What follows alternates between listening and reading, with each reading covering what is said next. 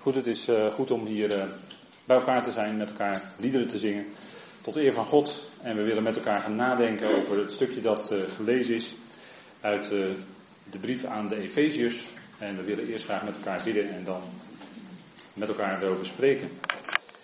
Vader, we danken u dat we ook op dit moment ons bewust zijn dat we in alles van u afhankelijk zijn. Vader, wilt u door uw geest ons leiden in die waarheid van uw woord. Vader, zodat het ons dingen aanreikt waar we ook in de praktijk van ons leven iets mee kunnen. Dank u wel, Vader, dat u ons zo deze ochtend weer bepaalt bij iets uit uw woord. Geeft u wijsheid dat we dat mogen verstaan. Geeft u de geest van wijsheid en onthulling in de herkenning van u. Opdat we mogen zien wat die geweldige verwachting van onze roeping is.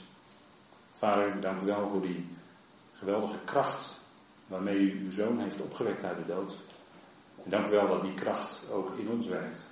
Vader, dank u wel voor uw liefde dat u naar ons toekomt. En geeft u zo dat dit uur mag zijn tot opbouw van ons geloof, van het lichaam van Christus. En dat het bovenal mag zijn tot lof en eer en verheerlijking van uw naam. Vader, dank u wel daarvoor in die machtige naam van uw geliefde zoon. Amen. Ja, de Efezebrief, een moeilijke brief voor nogal wat mensen. Omdat het dan gaat over geestelijke dingen. En geestelijke dingen zijn voor onze mensen vaak moeilijk uh, te tasten, zijn niet te zien. Het onttrekt zich aan onze waarneming. En dit stukje gaat over concrete dingen, zou je zeggen, dat is het ook over een uh, wapenrusting. Het is uh, vast, denk ik wel, voor de meeste van u zal dit stukje best wel eens gelezen hebben. Maar je kunt natuurlijk afvragen, ja, wat doe je ermee in de praktijk? Hè? Dit wordt ons aangereikt voor onze praktijk. Het tweede gedeelte van de Efezebrief, hoofdstuk 4 tot en met 6, is gericht op onze wandel, op onze praktijk, op ons leven, op ons dagelijks leven. En dat gaat erover hoe kun je nu die waarheden die je hebt leren kennen, door het evangelie wat de apostel Paulus brengt, hoe kun je die nou toepassen in de praktijk van je leven? En daar is de wapenrusting een heel belangrijk onderdeel in. Het heeft ook hele belangrijke onderdelen en het is helemaal toegesneden op onze praktijk. We willen daar vanmorgen in vogelvlucht weliswaar bij stilstaan, want dit is uh, eigenlijk een brief die je ook moet bestuderen. Maar het is goed om elkaar eraan te herinneren.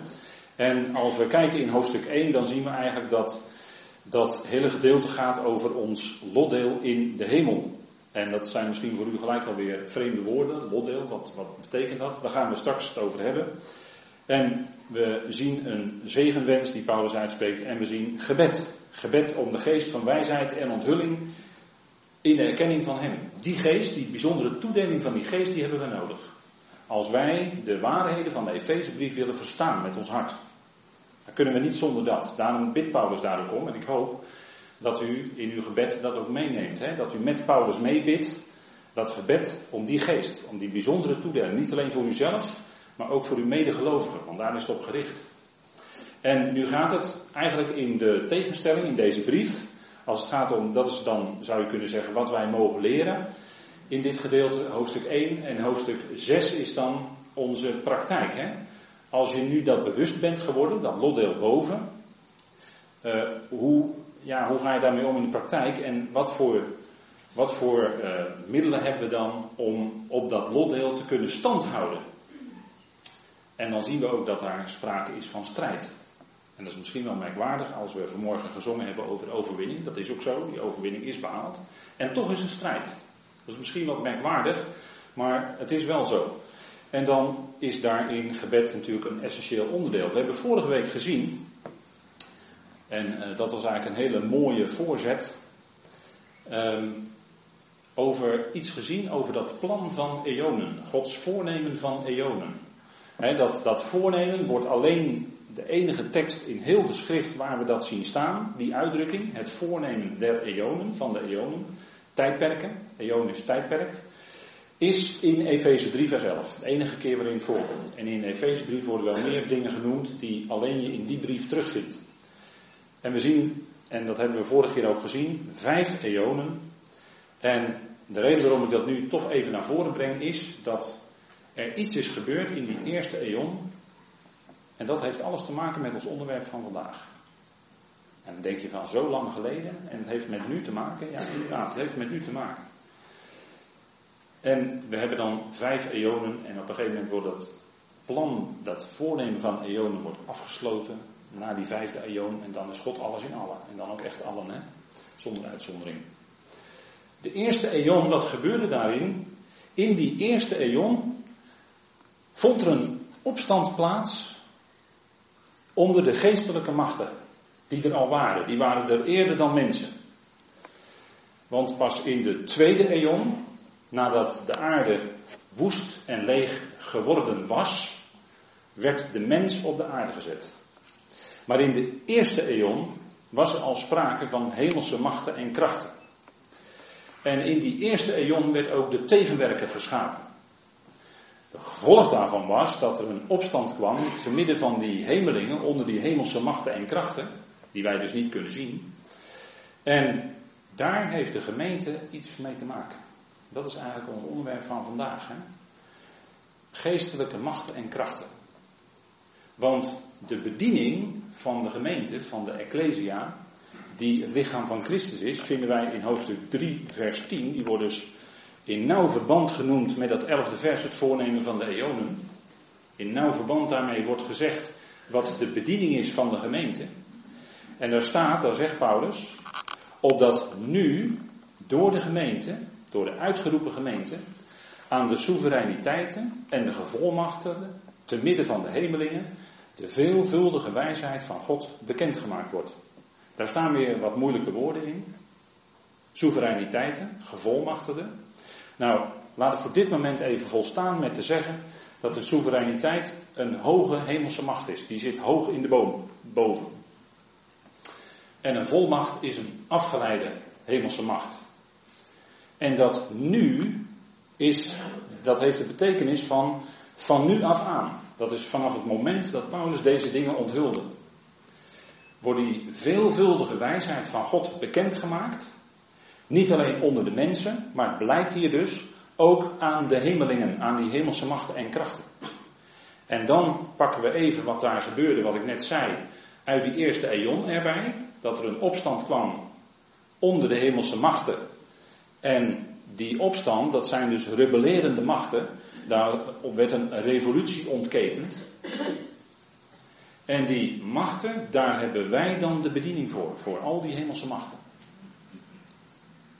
En ik zou geneigd zijn te zeggen, als je de Efezebrief leest, niet alleen de kwaadwillende machten, maar ook de goedwillende machten, want die moeten ook nog wat leren. Die weten nog niet alles wat wij weten. Dat, dat klinkt bijna ongelooflijk, hè? Dat klinkt bijna science fiction.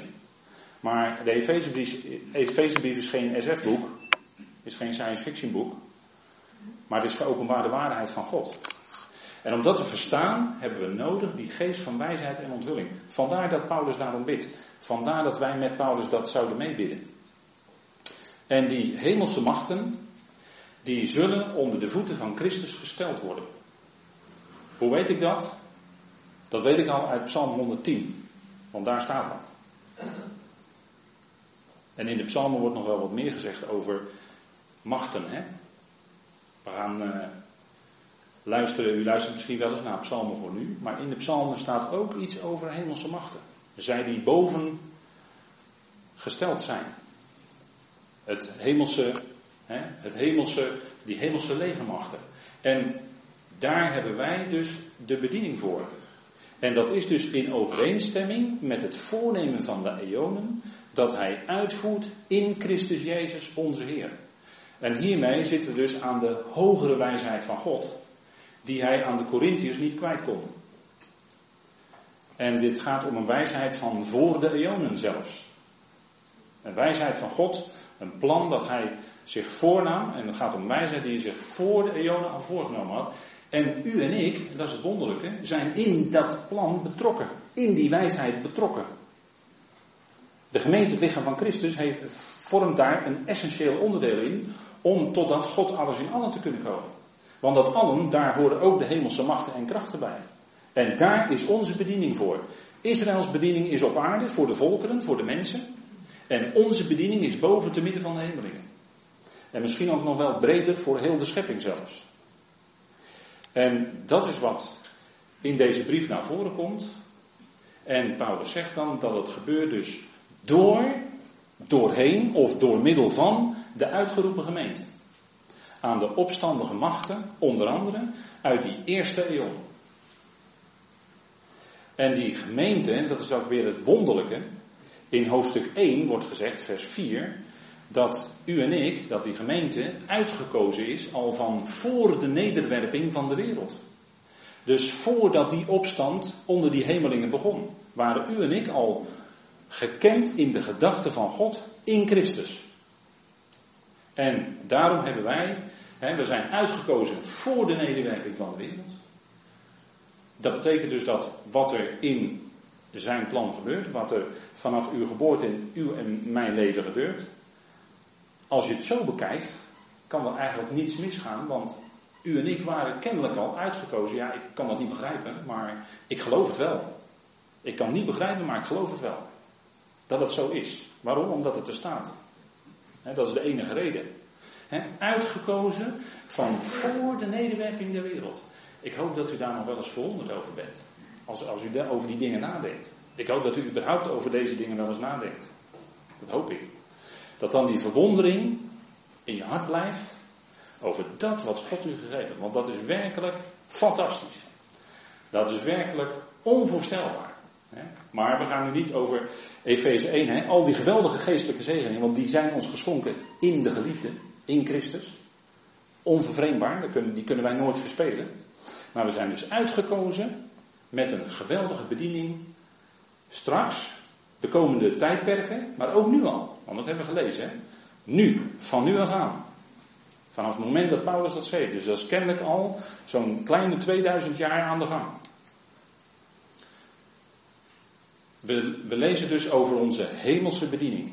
Israël kreeg het land namelijk. Wat is dat woord lotdeel nou? Hè? Want u zegt van ja, het woord lotdeel, wat, wat, is dat eigenlijk? Nou, Israël, toen Israël het land binnentrok, dat heeft u waarschijnlijk op de zonneschool wel gehad. Toen werd het land door loting toebedeeld, onder Jozua. En zij trokken dat land binnen. En overal waar zij hun voet zetten, was het land ook van hen. De Heer gaf hen de overwinning. dus in zekere zin was dat volk Israël ook al meer dan overwinnaars. Want ja, de overwinning was eigenlijk al behaald. Alleen ze moesten nog binnentrekken. Dus er was nog wel sprake van strijd. En vanaf het moment dat ze hun voet zetten over de grens van dat land, was er strijd. Want er woonden ook nog wat andere volken daar. En die vonden dat niet zo geweldig dat die Israëlieten daar binnentrokken. Dus was uh, bonje, hè, om het zo maar te zeggen. En de gemeente, dat is een geweldige parallel, de gemeente het lichaam van Christus, die krijgt het hemelse domein, een hemels gebied, toebedeeld. De hemelen. Ons domein is in de hemelen, Filippenzen 3. In Christus door loting toebedeeld. Hè. Het is ons toegeloot in Christus, dat hemelse domein. En daar zouden wij onze voet op zetten, om het zo maar te zeggen. In de praktijk, hè? In, in, in, in ons dagelijks leven. Hè? Dat is een geestelijk iets, dat wij het ontvangen van Hem. Maar we zouden onze voeten daarop zetten. En waar gaat het nu om? Dat wij daarop blijven staan. Dat we blijven staan. Stand houden op ons hemelse domein, wat ons door loting is toebedeeld. Daar zit geen geluksfactor bij, van toevallig is een lot uit de loterij. Nee, dat is heel specifiek. Als de Heer het lot laat werpen, dan gebeurt er precies wat Hij wil. Dat staat al in spreuken. Hè? Nou, zo was het bij Israël toen ze het land binnentrokken. Dat is allemaal zichtbaar, want die hadden de strijd tegen vlees en bloed. En wij hebben de strijd. Onze worsteling is anders. Hè? Onze worsteling is geestelijk. Uh, u kunt zeggen, strijd, wacht even, strijd. Maar er is toch al een geweldige overwinning behaald.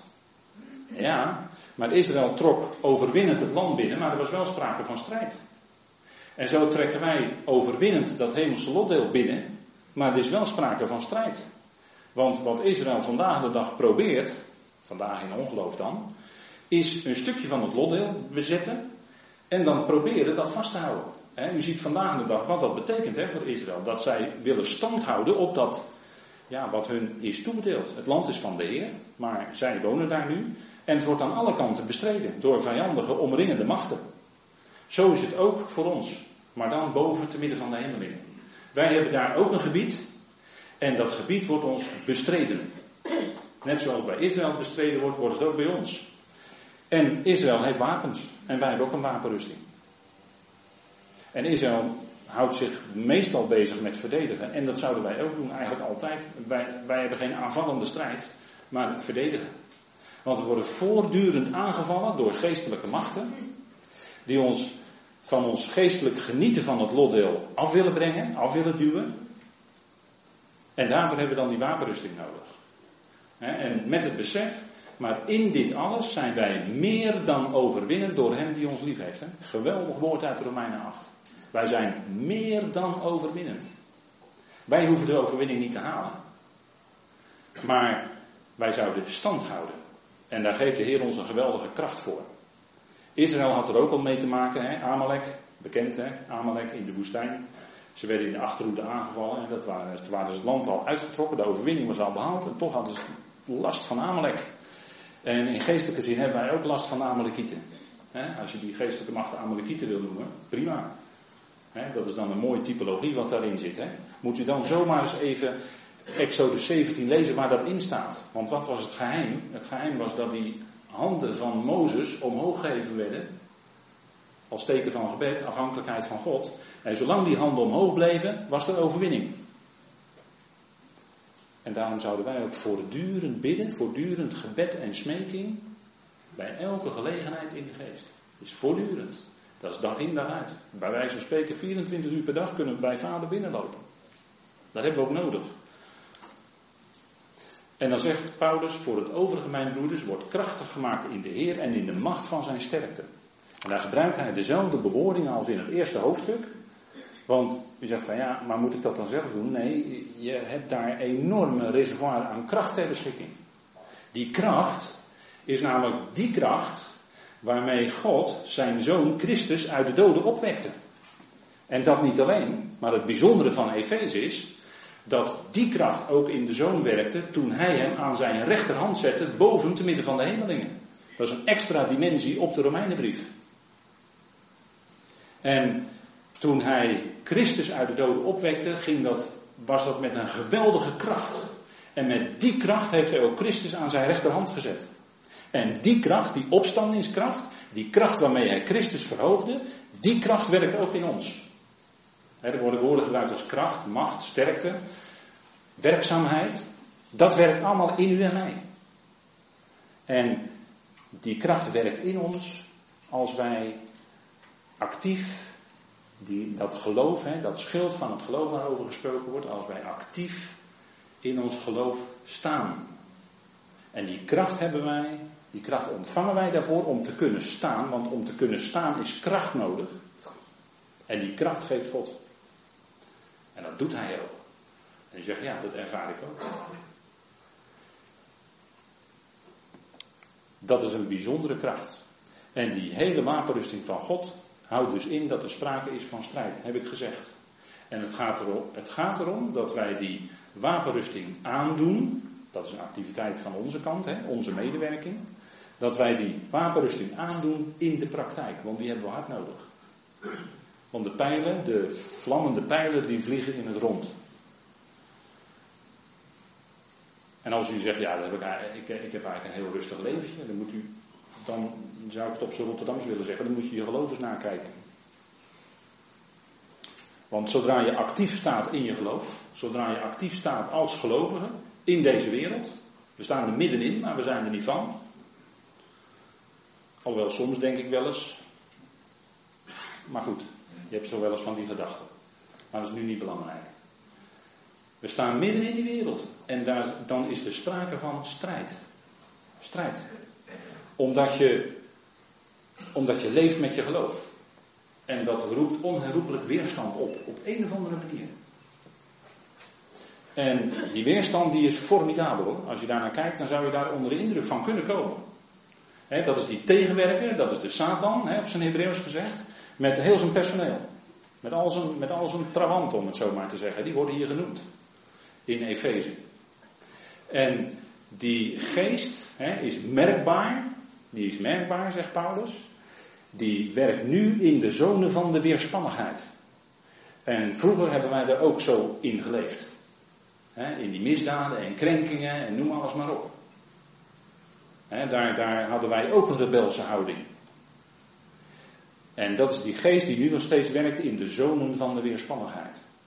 Dat is waar de lucht vol van is. En dat is wat je soms ineens, bijvoorbeeld, hè, maar iets te noemen, op je werk kan er ineens een conflict uitbreken. Je dag kan helemaal vlekkeloos beginnen. En ineens, wij zeggen dan op zijn Nederlands out of the blue, komt er uit de lucht vallen een conflict. En wat is dan jouw houding daarin als gelovige? Nou, dat, daar, daarvoor hebben we die wapenrusting. Want laat je je dan meeslepen in dat conflict? Laat je je meetrekken? Ga je meedoen? Of zou het anders kunnen zijn? Dat wij als gelovigen een andere houding aannemen. En heel essentieel is voor gelovigen, dat is onze basisprincipe, is dat wij ons onderschikken aan God. Dat wij ons onderschikken aan God. En op het moment dat je dat gaat doen, en dat gaat toenemen in je leven, dat is misschien een proces, maar u heeft misschien wel eens een moment gehad dat u zegt, Heer, hier ben ik helemaal voor u. Hier heeft u mij helemaal. Gebruik me maar in uw dienst. Vanaf dat moment heb je strijd. Want die tegenwerker, die ziet dat die mens, die komt onder zijn beslag vandaan. Die komt uit die duisternis in het licht. En die mens gaat nu in het licht wandelen. En dat vindt hij helemaal niet prettig. Want die wil liever ons, als, ook als gelovigen, weer terugtrekken in de duisternis. Wil ons liever in de duisternis houden. Dat is een heel belangrijk punt. Daar heeft die strijd ook mee te maken. En al helemaal, en die strijd wordt steeds intensiever naarmate je steeds meer bewust wordt van je lotdeel boven. Hoe meer je dat bewust bent en hoe meer je daarmee leeft, hoe meer strijd. En dat heeft ook te maken met, met het woord, hè? want waarheid is iets heel belangrijks. Het woord, de waarheid kennen. En de waarheid kennen is vandaag heel specifiek. Niet alleen Gods woord in het algemeen, dat is geweldig als je dat gelooft van kaf tot kaf. Maar er zijn veel mensen die er zeggen, ja ik geloof de Bijbel. En dan hebben ze de Bijbel in hun hand van kaf tot kaf. En dan ga je met hen spreken over wat erin staat. En dan blijkt dat geloof toch wat anders te leren. Of men loopt weg. Kan. Maar die waarheid, hè, Paulus zegt jullie lenden om God met waarheid. Lenden is je kracht. In je lenden zit je kracht als mens. En die Romeinse soldaten die hadden een gordel om. En daar kon een dolk in zitten enzovoort. En dat was ook hoorbaar. En zo waren zij bewapend hè, met een gordel. En die gordel, zegt Paulus, dat is waarheid. En de Heer die zei al tegen zijn gelovige Joodse discipelen: In geval jullie mijn in geval jullie in mijn woord blijven, zijn jullie werkelijk mijn discipelen. En jullie zullen de waarheid kennen. En de waarheid zal jullie vrijmaken. Kijk, dat is het geweldige wat de waarheid doet. Want met waarheid komt ook licht. Licht en waarheid en gerechtigheid zijn dingen die bij elkaar horen. En dat blijkt hier ook. Met zijn waarheid komt ook licht. En wil je het volle licht hebben, dan zul je toch de brieven van Paulus moeten openen. Waarheid is zijn woord. De Heer Jezus bad het ook, hè, enkele hoofdstukken later. Heilig hen in uw waarheid, uw woord is de waarheid. Dus als we dat erkennen, dan zijn we in het beste gezelschap wat je maar voor kan stellen, met de Heer zelf. En in zijn woord blijven, daar gaat het om. Want dan blijf je ook in die waarheid. Blijf je niet in dat woord, waar kom je dan terecht? Nou, bij die tegenwerker met, met zijn personeel. Dat is de vader van de leugen. En die wil graag dat woord van God verdraaien. Verdraaien begon in Genesis 3 al, hè? Is het ook dat God gezegd heeft? En hij citeerde net niet wat God wel gezegd heeft, net even anders. En daarmee bracht hij de mens aan het twijfelen, met alle gevolgen van nu. Dat is een van de punten. Hè? Die tegenwerker, die wil ons duwen uit die waarheid. Is het ook dat God gezegd heeft? En zijn waarheid en, en die geweldige waarheden voor vandaag, dat is dat wij beseffen dat God zijn liefde voor ons bewezen heeft. Dat Christus voor ons stierf toen wij nog zondaren waren. Dat is een geweldige waarheid. En veel gelovigen erkennen dat ook. Maar helaas, veel gelovigen denken dan dat het gaat om vergeving van zonde. Dat is waar, want dat staat in de Bijbel, maar een veel hoger niveau is dat je gerechtvaardigd bent. Want dat is wat volgende vers hier zegt. Hè? Dat wij gerechtvaardigd zijn in zijn bloed. En daarmee gered voor de toren. Oh, wat een geweldige waarheid is dat uit, uit het evangelie van Paulus. Dat is de waarheid voor vandaag. En dat heeft alles te maken met onze houding. want uh, het, het, volgende facet is dat wij ook vrede.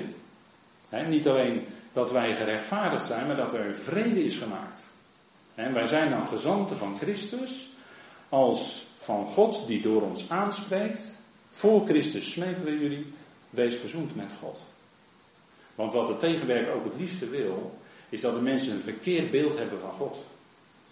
Dat ze een beeld hebben van God die dreigend daar ergens bovenop een wolk zit. En die zit te kijken of jij het wel goed doet. En als jij het niet goed doet, word je keihard gestraft. Zo'n beeld van God, hè? ik zeg het nu even heel simpel.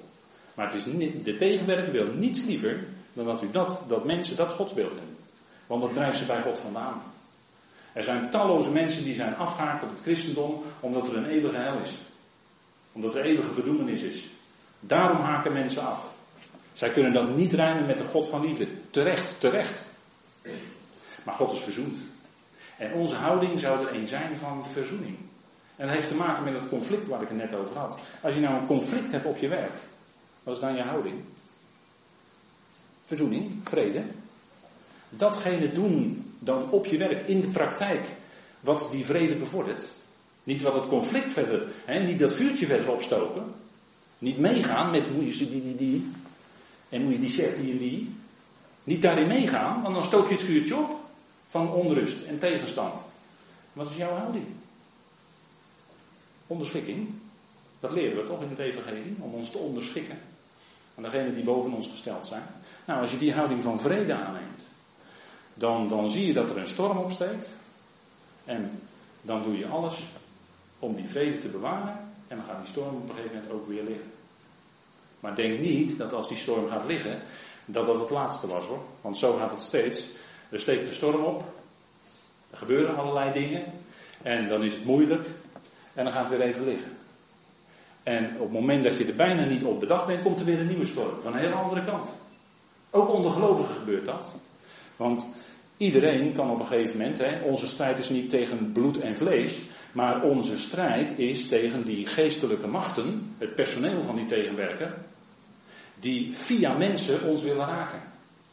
Zo werkt dat hè, in de praktijk. En hebben wij dan die wapenrusting aan? Daar gaat het om. onze geweldige waarheden zijn de rechtvaardiging, de verzoening en onze hemelse positie. Onze hemelse positie. En als je twijfelt of wij een hemelse positie hebben, dan zou ik zeggen, begin dan eens de Efezebrief te bestuderen. En staat gewoon in 2 vers 6 hoor. Hij wekt ons gezamenlijk op en zet ons gezamenlijk te midden van de hemelingen in Christus Jezus. Waar zijn we dus gezet? Te midden van de hemelingen. Waar is hij nu? Aan de rechterhand van God. Dat is niet hier op aarde. En Petrus zegt het ook, hè, dat hij verhoogd is aan Gods rechterhand. In 1 Petrus 3. Hè, dat hij is verhoogd aan Gods rechterhand, waar machten en krachten hem onderworpen zijn. Alleen Petrus zegt niet dat wij daar ook gezet zijn. Dat zegt Paulus. En dat is het unieke van de Efezebrief. Wij zijn daar gezet, hè? Want het is voor ons geen worsteling met bloed en vlees, maar standhouden tegen. Moeten wij aanvallen? Nee, standhouden. Blijven staan. Op die waarheid die je hebt leren kennen. Niet wijken. Daar heb je kracht voor nodig, maar die kracht geeft God. Het is geen worsteling met bloed en vlees. Mensen die kunnen soms uit het niets emotioneel reageren en allerlei dingen tegen je roepen en dat je even niet weet waar het over gaat. Maar het is een aanval. Het is op dat moment de tegenwerker die die mens gebruikt. We kijken daar die mens niet op aan, die gelovigen niet op aan. Maar die tegenwerker gebruikt op dat moment die gelovige om jou aan te vallen. Doordat wat die gelovige tegen jou roept of beweert. En wat is dan je houding? Wat is dan je houding? Nou, die wapenrusting. Kijk, onze, die machten die ons tegenstaan, hè, dat gebeurt dan in het intermenselijke verkeer, in al die relaties die we hebben met mensen, daar gebeurt van alles. En we kunnen aangevallen worden. Dat kan. En dat kan op je werk zijn, dat kan thuis zijn, dat kan in de gemeente zijn, als je bezig bent. Op allerlei mogelijke manieren wil die tegenwerker ons aanvallen. En, en, en, een geweldig voorbeeld in de schrift is wat Petrus op een gegeven moment tegen de Heer zegt. Als de Heer spreekt over zijn lijden en sterven. Dan zegt hij, ja maar Heer, dat zal u niet gebeuren. Dat u gaat lijden en sterven, dat zal u niet overkomen. En wat zegt de Heer dan tegen hem? Ga weg achter mij, Satan, tegenstander. Je bent een struikelblok voor mij. Hè? Een valstrik. Want je bent niet gezind op de dingen van God, maar op die van de mensen. Het was misschien heel humaan bedoeld van Petrus ten opzichte van de Heer. Heel humaan. Maar hij was op hetzelfde moment niet gericht, gezind op de dingen van God. Want God had bepaald dat de Heer zou moeten lijden en sterven. En pas daarna die heerlijkheid zou komen. En daar was Petrus niet op bedacht. Zulke dingen gebeuren, hè, dat gebeurde hier met Petrus en de Heer. Hè. Maar dit soort dingen, dit geef ik als voorbeeld, dit soort dingen gebeurt onder mensen, hè, gebeurt onder gelovigen. En daarvoor hebben we die wapenrusting van die Romeinse soldaten, met al die onderdelen. Hè, dat schild en dat zwaard, die, uh, de, dat harnas enzovoort. Hè, allemaal beschermingsmiddelen. En het gaat erom dat wij weerstaan en staan op ons hemels lotdeel in de Heer. En dat we ons niet naar beneden laten trekken. En dat kan ook zijn naar allerlei ziels, zielse genietingen. Dat kan zijn naar allerlei aardse dingen. Misschien op zichzelf, zou je zeggen, op de keper beschouwd, helemaal niet verkeerd. Hè, aardse dingen. Maar het kan, het kan een kantje krijgen van als dat nou jouw hele leven gaat in beslag nemen. Als jij daar nou helemaal op gericht bent. Op datgene wat jij nou, hè, wat u en ik of jij nou zo geweldig vinden. Dan, dan ga je daar dus al je tijd en aandacht aan besteden. Aardse dingen. En we zouden gezind zijn op dat wat boven is, waar Christus is. En we ontvangen die wapenrusting opdat we in staat gesteld worden om te weerstaan in de boze dag. Want het is vandaag nog steeds de boze dag. Hè? De Heer heeft ons getrokken uit de tegenwoordige boze eon. Dit, dit, deze tijd heeft een boos karakter. En hij heeft ons daar uitgetrokken, uitgeteeld. Maar het is nog steeds de boze dag. En Johannes zegt het ook, de hele wereld ligt in het boze van die wereld, in die wereld, daar heeft de tegenstander het voor het zeggen. En daar zijn wij aan ontrokken en daar ligt ons strijdpunt. Daar ligt die strijd, hè, dat, op dat grensvlak. we zouden aandoen dat panzer van de gerechtigheid. We zouden doen wat recht is. we zouden als gelovigen datgene wat op onze weg komt, in die situaties het uiterste doen wat juist is in het licht van het evangelie. En dat zijn die goede werken die God tevoren gereed maakt, opdat we daarin zullen wandelen. Goede werken, in de praktijk, daarin wandelen. Dat is het uiterste doen wat op je weg komt, tot hè, dat, het, dat het juist is, dat het recht is. En, en wij, als degene die zoveel van Gods genade hebben ontvangen, zouden dat doen met zoveel mogelijk genade betonen. Zoveel mogelijk genade betonen. En doen wat recht is. En daarom zegt Paulus ook tegen Timotheus twee keer: jaag naar gerechtigheid. We hebben die gerechtigheid natuurlijk ontvangen in Christus, maar hier gaat het om de praktijk. Hè? Jaag naar gerechtigheid. Jaag naar dat te doen wat recht is volgens het evangelie. In de praktijk. De dingen die op je weg komen, de mensen die je ontmoet. En, en zo heb je dan een, een, een harnas aan, wat, wat helemaal om je heen is, zodat die pijlen van de tegenwerk je niet kunnen raken want als je iets niet recht doet of niet juist doet, dan zullen andere mensen daarop letten. Ja, moet, je die, eens kijken. Moet je die eens kijken. Komt de vurige pijl. Moet je die eens kijken wat die doet. Of wat die juist niet doet.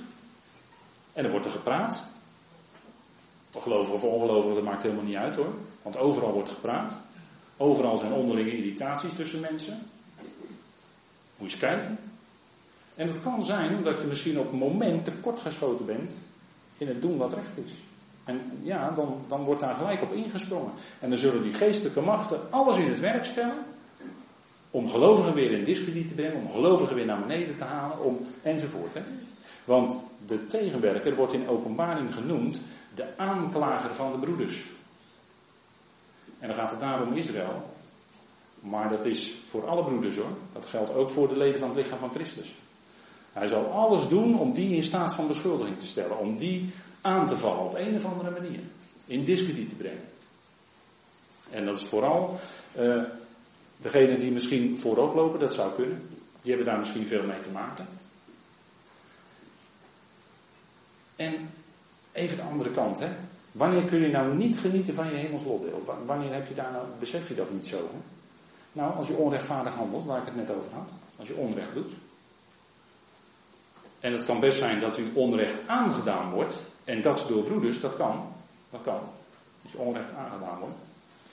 En wat ga je dan doen? Ga je dan net als in de wereld die andere broeder. Uh, joh, je krijgt een dagvaarding. Ik heb een advocaat. Ik ga jou voor de rechter slepen. Ga je dat zo doen? Als broeders? Paulus zegt tegen de Corinthiërs: Waarom lijden jullie niet liever onrecht?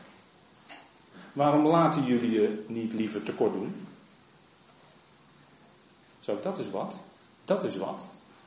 Als je dat in de praktijk gaat toepassen. Want dan gaat dan dwars door je heen hoor, als mens.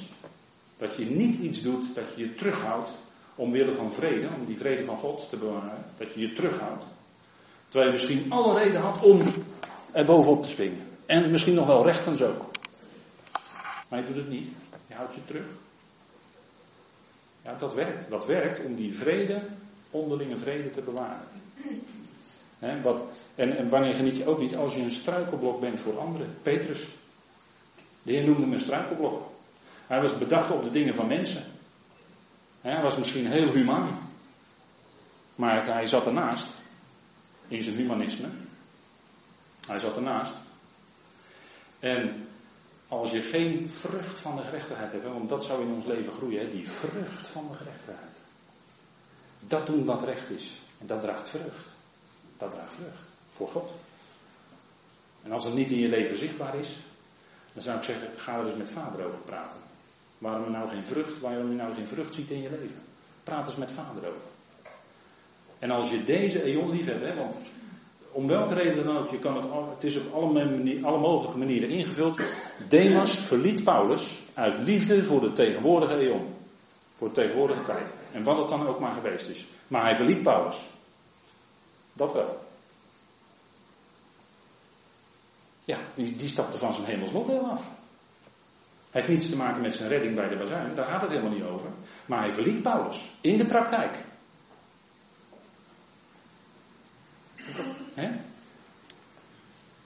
En de voeten onderbonden met de bereidheid van het evangelie van de vrede. Daar heb ik iets, al iets van gezegd. Hè? Wij zijn met hem in die dood gegaan. Dat zegt de Romeinen. Dat is een heel diepgaande waarheid hoor. Dat is de werking van het kruis in ons leven. Want op het kruis van Golgotha is heel wat gebeurd. En het kruis is veel belangrijker dan we misschien oppervlakkig geneigd zijn te denken. Ja, daardoor is hij. Veel mensen die denken als ze aan het kruis denken. Daar is Jezus voor mij gestorven tot vergeving van zonde. Dat is waar, maar het kruis gaat veel dieper in het evangelie van Paulus. Als geen andere apostel spreekt Paulus over de betekenis en de werking in de praktijk, de werking in de praktijk van het kruis. Want wat laat het kruis zien? Door het kruis is vrede, heeft God vrede bewerkstelligd. En dit is een van de essenties van het evangelie hoor. Door het, door het kruis is vrede bewerkt. Heeft God vrede gemaakt. En wat laat het kruis zien? Hè? Want het heeft veel kanten. Maar het laat zien wat in de mens is. Het laat zien wat de mens deed met de zoon van God, die zonder zonde was. Ze moesten hem niet. Ze verachten hem. Ze nagelen hem aan het hout. Dat laat het kruis zien. Wat in de mens is, wat in u en mij in principe zit. Vlees, van God afgekeerde kant van de mens. En dan zegt u, ja, dat zou ik nooit gedaan hebben. Wacht even, wacht even, wacht even. Als u in die omstandigheden was geweest en was toen lid van het volk geweest, had u misschien net zo hard meegeroepen, kruisig hem. Want dat is de mens. Dat is de mens. Maar het is fantastisch. Want het kruis laat ook zien wat in God is. En ondanks al die weerstand van de mens, ondanks al dat vleeselijke, ondanks al die vijandschap, bleef God die mens lief hebben en wekte zijn zoon op uit de dood. Kijk, dat is liefde. Dat is liefde. Hij rekende de krenkingen zelfs niet toe. Onvoorstelbaar. Maar dat is op basis van het kruis. Op basis van het lijden en sterven. Waarvan Petrus het maar wilde verhinderen, heel humaan. Maar het moest gebeuren. En wat, waar haalt het kruis een, een, een, een rood kruis doorheen, heb ik hier gezet. Hè? Het kruis haalt een streep door onze menselijke trots. En broeder Nog heeft wel eens gezegd, onze, dus degene die de boodschap kennen, onze belangrijkste eigenschap, en daar was hij niet positief over, onze belangrijkste eigenschap is trots. Als gelovigen die dan zoveel mogen weten. Maar in feite is die menselijke trots meegegaan aan het kruis. Want het zou, wij zouden beseffen dat wij genade hebben ontvangen. Doordat wij al deze geweldige dingen mogen weten. Dat we er iets van mogen begrijpen. Dat is genade. Dat is genade in, dat is zo'n hoge opstapeling. Dat is zoveel wat je dan ontvangen hebt. Daar kun je niet op beroemen als, als was het. Maar de menselijke trots is soms zo subtiel en, en uit zich op zoveel manieren. Dat je zou denken, ja, het is eigenlijk best wel goed. Maar als je het gaat herkennen wat het werkelijk is in het licht van het kruis. Dat haalt een streep door onze menselijke trots. En onze houding zou vervolgens een zijn van, van die van God zelf. Hè. Wandelt in de liefde, zegt Paulus toch in dezelfde brief. Zoals God. Hè. Het niet aanrekenen. Wij zijn in vrede met alle mensen, zei Paulus al in Romeinen 12. En wreek jezelf niet, geliefde, maar geef plaats aan de verontwaardiging, want er staat geschreven, aan mij de vraag, ik zal het vergelden, zegt de Heer. En we hebben nog niet zo lang geleden gezien dat het woord vergelden ook te maken heeft met shalom, hè, met, met vrede. Dat uiteindelijk God dat recht zal zetten. Hè, dit, hier, zit geen, hier zit geen menselijke grimmigheid in, maar God zal het wel recht zetten. En, en dat is met, met heel veel dingen zo. En misschien heeft u dat ook wel in uw leven zo ervaren, dat, dat, je, dat je op een bepaalde manier werd behandeld, dat je onrecht werd aangedaan. En dat je hebt gedacht, Heer, ik laat het over aan u, want er staat immers geschreven, aan u is het. Het komt ons niet toe om nu dat te vergelden. Want dan zouden, misschien, dan zouden wij misschien in onze toren te ver gaan. Zouden wij misschien in onze woede dingen doen of dingen zeggen waarvan we later heel veel spijt hebben. En dat schild van het geloof, hè, dat is zo bijzonder, want als we beseffen wat we geloven, nou dat is Efeze, dat is dat geweldige geloofsgoed boven. En die vlammende pijlen, die worden voortdurend via bloed en vlees, via mens op ons afgeschoten. Maar daar hebben we dat schild voor, dat lang schild van het geloven, waarmee we die vlammende pijlen kunnen doven. En de aanklager die is toch wel bezig. Maar wij hebben die geweldige uitspraken van God. Hè? Dat is dan de laatste. Wij hebben die uitspraken van God. En de helm van redding. Hè? Dat is die redding in ons dagelijks leven. Nu, die redding gaat het om. Niet straks, dat is ook zo. Maar nu, vandaag. Ontvangen we van vader die helm. En dat zwaard van de geest, dat, is, dat zijn die uitspraken van God. Waarmee je die vijandige geestelijke machten kan weerstaan. Waarmee je die kan uh, die geestelijke machten moet je bestrijden, niet mensen. We zijn soms bezig mensen te bestrijden, maar het gaat om die geestelijke machten. En daarvoor hebben we het zwaard van de geest. Dat is een uitspraak van God. En om dat zwaard te gaan hanteren, ja, daar is oefening voor nodig. Maar in de eerste plaats dat we die waarheid leren kennen, opdat we dat kunnen doen. En die uitspraken vinden wij vooral in Efeze 1, hè, als het om ons gaat. Nou, leer ze kennen. En tenslotte is dit natuurlijk noodzaak bij iedere gelegenheid in de geest biddend. Zullen we dat doen? Zullen we de Heer danken? Vader, we danken u dat we een kort moment stil konden staan bij zoiets belangrijks als de wapenrusting van u. Vader, u leert ons om te wandelen in waarheid, gerechtigheid, met vrede. Vader, en zo die verzoening, die vrede uitlevend. Dank u wel dat u ons dat grote, lange schild geeft Vader, van die geweldige waarheden van het Evangelie, waarachter we kunnen schuilen, Vader, waarin die vlammende pijlen ons niet kunnen deren.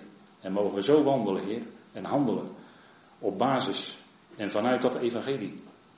Vader, niet in eigen wijsheid, niet in eigen denken, maar ons houden aan de principes van de strijd. Vader, we verdedigen volgens de regels van de strijd waarin we staan. En u heeft ons die gegeven. Vader, mogen we zo leven en wandelen en handelen. Vader, dat die tegenwerker die zo graag vat op ons wil krijgen, die ons zo graag wil verdrijven van ons geloof, van ons lotdeel. Vader, mogen die kracht gebruiken die u ons geeft, om te kunnen staan, om te kunnen standhouden en om niet te wijken.